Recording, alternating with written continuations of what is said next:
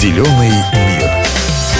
Земля наш дом, но часто ли мы задумываемся о том, что происходит с ним и какое влияние на него оказываем мы, люди? Я Наталья Юнош-Михайлик. Сегодня попробую разобраться, как научиться сокращать отходы. Ведь даже небольшие изменения в быту человека могут иметь большое значение для экологии.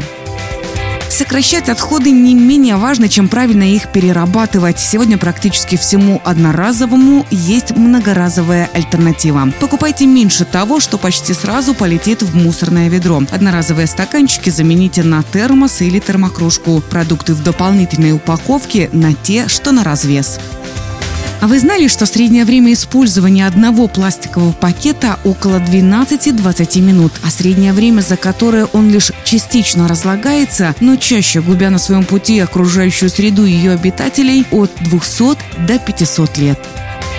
Станьте проводником в мир экологической жизни для коллег. Откажитесь от лифта в пользу лестницы. Не забывайте выключать компьютер в конце рабочего дня. Берите с собой многоразовые ланчбоксы и термокружки. Все удивятся, как преобразится офис, если предложить заняться его озеленением. Начать коллективно разделять мусор на бумагу, пластик и стекло. А представляете, как удивится руководство, если предложить проводить в хорошую погоду совещание, например, в ближайшем парке. Смена рабочей обстановки не только улучшит самочувствие, но и повысит продуктивность.